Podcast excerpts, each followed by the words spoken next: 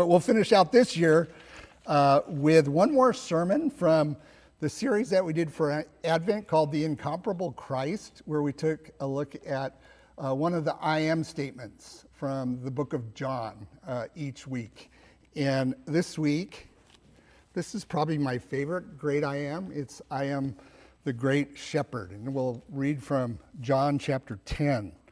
You know, the reason we did this series is, you know, at Christmas we celebrate the incarnation of, of Christ coming to earth and being one of us.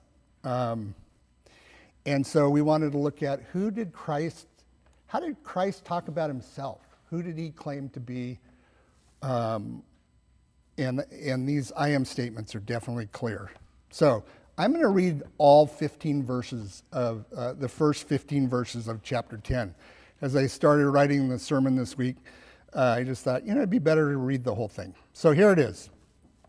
This is Jesus speaking, of course. I tell you the truth. Whenever he says that, he's saying, you know, pay attention. Or it, some translations, verily, verily. And that means, I'm going to tell you something really important. The man who does not enter the sheep pen by the gate, but climbs in by some other way, is a thief and a robber. The man who enters by the gate is the shepherd of his sheep. The watchman opens the gate for him, and the sheep listen to his voice. He calls his own sheep by name and leads them out. When he has brought out all his own, he goes on ahead of them, and his sheep follow him because they know his voice. But they will never follow a stranger. In fact, they will run away from him because they do not recognize a stranger's voice. Jesus used this figure of speech, but they did not understand what he was telling them. Therefore, Jesus said again, I tell you the truth. And here's another I am statement, but we're not going to explore this one. I am the gate for the sheep. All who ever came before me were thieves and robbers, but the sheep did not listen to them. I am the gate. Whoever enters through me will be saved. He will come in and go out and find pasture. The thief comes only to still, steal and kill and destroy. And then here's this famous verse I have come that they may have life and have it to the full or have it abundantly. And here now it's I am the good shepherd. I am the good shepherd. The good shepherd lays down his life for the sheep. The hired hand is not the shepherd who owns the sheep. So when he comes, when he sees the wolf coming, he abandons the sheep and runs away. Then the wolf attacks the flock and scatters it. The man runs away because he is a hired hand and cares nothing for the sheep. I am the good shepherd. I know my sheep, and my sheep know me, just as the Father knows me, and I know the Father. And I lay down my life for the sheep. I have other sheep that are not of this sheep pen. I must bring them also. They too will listen to my voice and there shall be one flock and one shepherd. The reason my Father loves me is that I lay down my life only to take it up again. No one takes it from me, but I lay it down of my own accord. I have authority to lay it down and authority to take it up again. This command I received from the Father. Let's pray together. God, we thank you for this beautiful passage of Scripture and oh, this wonderful image of you as a good shepherd. I pray that you would um, speak to us the word that we need to hear today, uh, that our, our ears and our minds, our hearts would be open to your truth. We pray these things in Christ's name. Amen. So when Jesus says, I am the good shepherd, uh, the audience would know exactly what he is talking about. Uh, and they would know this because, you know, um, they knew Psalm 23. from the Old Testament, that great psalm that all of us know. Uh, great majority would know that. And they loved it as uh, it is so loved now. You know, when I meet with a family to plan a memorial or a, a, a funeral, if I ask them, what, do you have any scriptures you would like read during the memorial? Uh, 90% of the time, I bet. If not almost 100% of the time. I know that when they say something other than Psalm, uh, Psalm 23, I'm very surprised. Uh, but it is just so widely read because it is so wild, widely loved, you know, and known. You know, in our culture, it is known, which is kind of unusual today that uh, it's part of our culture that people know this, this psalm as well as people in the church. This image of God and Christ as a shepherd is, is very, very frequent in the Bible. Uh, over 500 references to a shepherd, and most of them are references to God or Christ being the shepherd. And also sheep. There are a lot of sheep in the Bible. Uh, 200 references to sheep, and most of those references are, or at least many of them, are us being the sheep and God being the shepherd. And it's an image that people understand. We all understand this image, don't we? Even uh, living in a culture that doesn't have a lot of shepherds, you don't see a lot of shepherds and sheep, but we know it. Um, and it's really interesting, and I, I, think one of the reasons why, you know, people want it read at memorials and why people put it in the back of their church on a stained glass is because um, it, it touches a deep part of our soul. It really hits somewhere, doesn't it? This image of God as the shepherd, Christ as the shepherd, and us as sheep. Uh, because we think back to what does a shepherd do and what do we learn from Psalm 23 and, and other stories, you know, the parable of the lost sheep there's another great uh, passage of the Bible which speaks of God as the shepherd. Well, we learn that a shepherd guides and leads and protects and gives us resources, provides what we need. And probably the most, you know, encouraging, comforting verse of that God follows us, is with us, not follows us, but is with us, even through the valley of the shadow of death. He never leaves us. He's a shepherd that is a good shepherd. And so it touches these deepest needs. We all want peace and security and guidance and love and care. We want a God who walks with us always. Those are deep needs. And so I think it's one of the reasons why this image is so powerful and so beloved. So when Christ says, I am the good shepherd, what do we learn about Christ? Well, a couple things. Here's the first thing is you got to be sure you notice that uh, he says, I am the good shepherd, definite article, the good shepherd. I am the good shepherd. Now, why doesn't he just say, you know, I'm the shepherd? I mean, Psalm 23 doesn't say I'm the good shepherd. It just says, the Lord is my shepherd. Well, Christ wants us to know that there are bad shepherds. and he wants the audience to know that too. Uh, he wants us to know that he is the good shepherd and not a bad shepherd, you know, not a hireling. You know, there were different types of shepherds at this time. There were people who were hired to watch somebody's flock, and then there was a very different kind of shepherd who owned the flock. They were his sheep, his pride and joy. Christ wants us to know that he is that kind of shepherd so that when the wolf attacks, the hireling would run, is what Christ tells us in this passage. And Christ says, No, I'm not going to do that. I protect the sheep. I'll even lay down my life for the sheep. You know, I've mentioned before that I have a good friend um, who's Scottish and is a pastor, uh, and he was a shepherd at one time in the, in the Highlands of Scotland. Actual shepherd.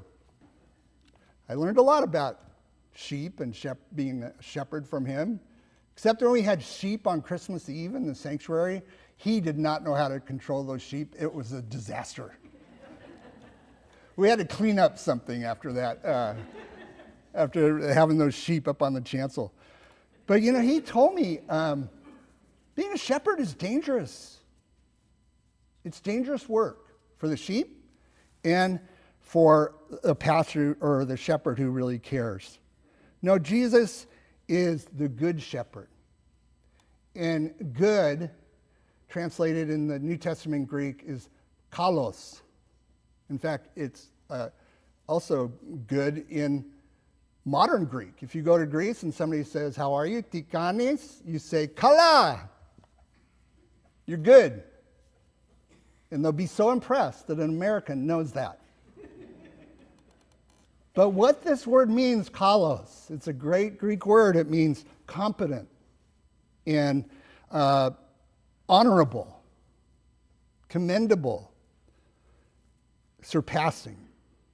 So, in other words, what Christ is saying when he says, I am the good shepherd, he's saying, I'm a good shepherd. I'm competent. I know what I'm doing as a shepherd. You know, I know how to protect. I know how to lead. I know how to go and search for sheep when they're lost. I'm a good shepherd. And perhaps most importantly, and this is the second thing we learn about Christ, a good shepherd knows his sheep. This is so clear in this passage. Christ mentions it a number of times. You know, shepherding in first century Palestine, or even in Palestine today, you know, and I've been in in Israel. You see shepherds walking the hills with a small flock, not huge flocks of sheep like we see in America. And he doesn't have a dog, you know, the dog pushing, or a person on a four wheeler or a motorcycle pushing, but a shepherd who is leading the sheep. So different from today. And the shepherd in that context knows his sheep. He knows them by name. Uh, he sleeps with them. He, he, he walks with them. He protects them. He feeds them. The sheep are, are everything to him, and he is everything to the sheep. You know, in, um, in you know, biblical times, the sheep were kind of, they were considered kind of weird, really, because they just lived with sheep. They spent the night out there under the stars with the sheep. So you can see, and what I don't want us to miss in this passage is how relational this passage is and how relational this image is of God with us. Jesus is talking about a relationship here that is very intimate, very intimate. He says this He says, I know my sheep, and my sheep know me. Relationship. Just as the Father knows me, and I know the Father, and I lay down my life for the sheep. So, what Jesus is saying in describing the relationship between us and Him, the possibility of it, is it can be very intimate. It's a, a, a relationship.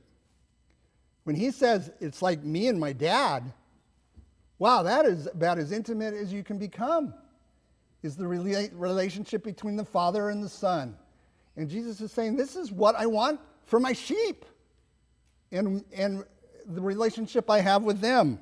The most intimate of relationships. The Father and the Son know each other fully. You can't have a more, you know, intimate relationship described than the, the one between the Father and the Son. And Jesus is saying, that's the relationship. I know my sheep, and the sheep can know me. You know, on Christmas Eve, I preached a sermon, and it, very simple.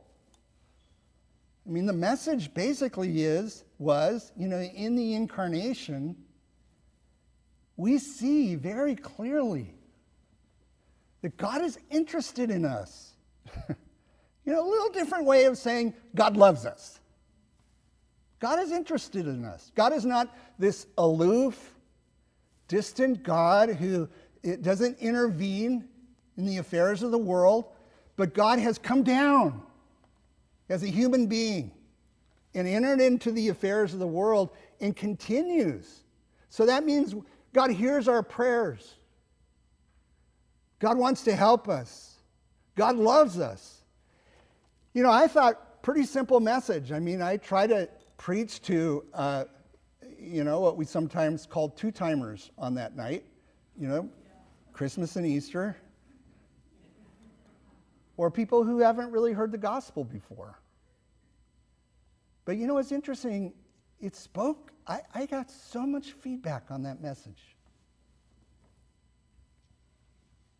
And it was from people who had been in the church a long time. And I think it's because we forget. And remember at the end of the sermon, I said, you know, Christmas is the great reminder. We need reminders that God is interested, that God loves us, that God fully knows us. fully knows us and fully loves us. That's what Christ is saying here. And you know, that's the fundamental truth of Christianity. That's the good news. It's great news, isn't it? That we are fully known and yet fully loved. That is the gospel message. That God knows us better than we even know ourselves. He knows our ups, our downs, our desires, our hopes, our failures, our sin, our brokenness, our secrets, those things we regret almost every day of our lives for having done. He knows all of that. He knows our future. Nothing surprises him. We are fully known and yet fully loved. That's a simple message. But boy, how hard it is, isn't it? For it to go from here to here and for us to live in that space. But that's it. And that's what Christ is saying in this beautiful passage and this image of the shepherd and the sheep he loves us so much, it says in Luke 15, remember, that when we disobey and we wander off intentionally, not just by mistake or by forgetting. Remember, I told you when I preached on that that sheep often get lost because they're eating a little patch of grass and then they go to another one and then they go to another one and they just get kind of lost. They, they're kind of dumb. I mean, Christ is kind of insulting here when he calls us sheep, to be honest. And before they, you, you know it, they're, they're lost. But even when we intentionally turn our back on God, wow, what happens? Jesus in that parable says, wow, the shepherd, the good shepherd, will go off and leave 99 sheep and goes and search and search and search and search through the valleys, up the hills, fjording streams, you know, you name it, climbing on cliffs, risking his life. Jesus is trying to get across to us in the details just how wondrous his love is for us. And when he finds that sheep, he doesn't go, bad sheep. Why did you wander off? Why are you disobedient? I should just leave you out here. No, what rejoices that he found a sheep and throws it on his shoulders, and walks home and has a big party.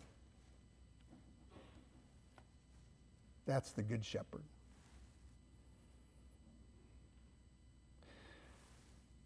Oh, if we could know this truth. I'm thinking as we enter this year, that could be a hard year, right?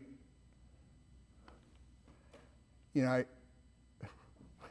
I make a latte for my wife every morning. Aren't I a good husband?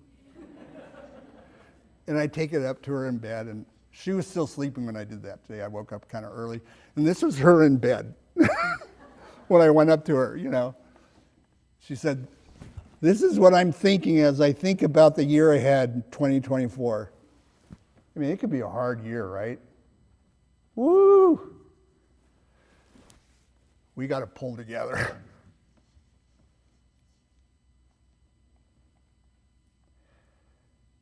But why am I telling you that story besides telling you why I'm such a good husband I can't remember? oh, because it's going to be a hard year. And we need to know we're loved.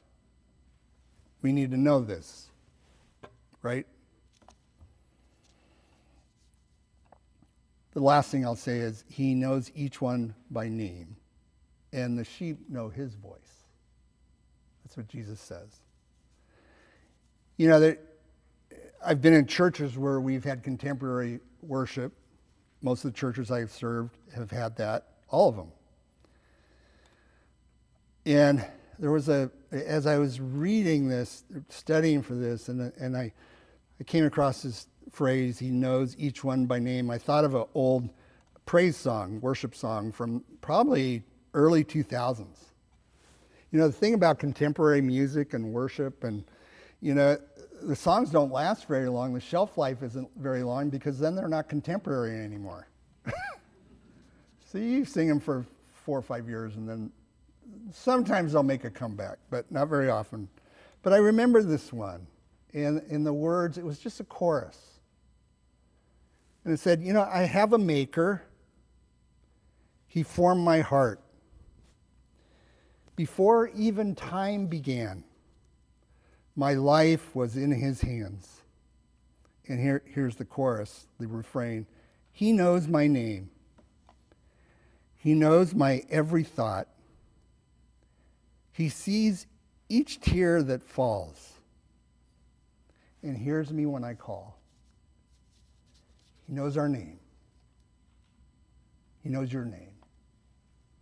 And you can call, and He'll hear it. You know, when we sang this song, uh, you know, we had a, a, service for college students. I was at Chico State, and you had a couple hundred college students, and I'd look out there, and whenever we sang this song, tears would just, I would just see tears on so many kids' faces. And I thought about, you know, that generation at that time, it felt like a generation that had been forgotten, kind of. They were a hurting generation.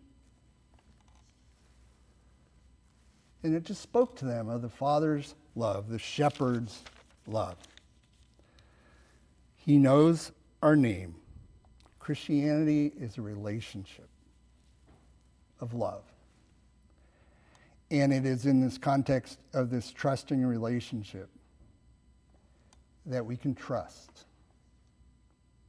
the Good Shepherd to lead us and to guide us and to provide for us. He's good, He's capable, competent, cares for you, and He loves you. So may we as a church this year, may we lean into this. As it could be a tough year. And may we spread this love that we receive from the shepherd to other sheep that we know. Amen. Amen. God, we thank you for Oh, what a beautiful passage of Scripture.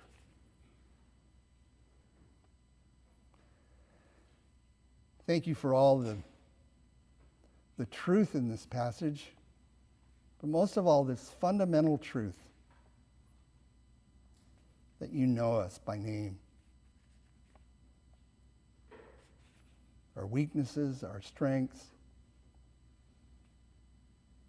our secrets, our hopes, our desires. You know it all, and you love us, and you will never leave us. God, may this truth of your love be very present to us this year and present in our church, in our congregation. Lord, this could be a rough year, and we, we pray that we would uh, be very mindful that you are the Good Shepherd. And we pray these things in Christ's name.